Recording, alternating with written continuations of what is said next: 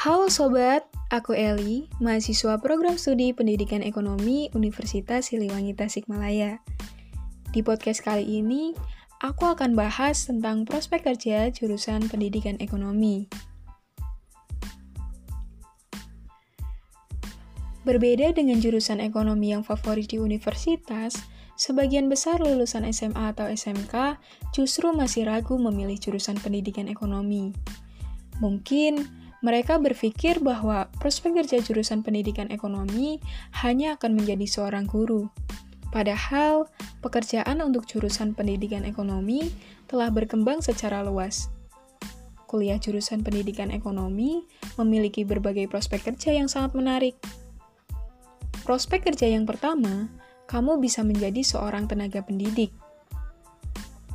Sesuai dengan mata kuliah yang lebih fokus pada dunia pendidikan, kamu bisa menjadi guru mata pelajaran ekonomi di SMA ataupun SMK. Selain itu, jika kamu melanjutkan pendidikan yang lebih tinggi, kamu punya peluang untuk menjadi dosen sesuai disiplin ilmu yang sama.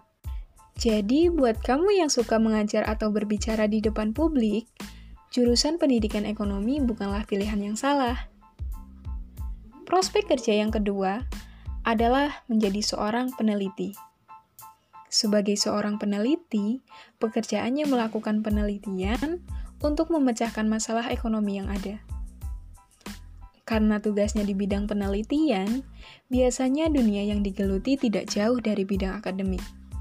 Sebagai pilihannya, kamu bisa menjadi analis atau profesor di perguruan tinggi. Prospek kerja yang ketiga adalah sebagai konsultan keuangan. Tidak hanya lulusan ekonomi saja yang bisa menjadi konsultan keuangan, kamu juga bisa memiliki profesi yang sama. Kamu wajib memiliki kemampuan komunikasi yang bagus, berpikir kritis dan logis, serta analitis agar bisa menyelesaikan permasalahan klien dengan sebaik mungkin.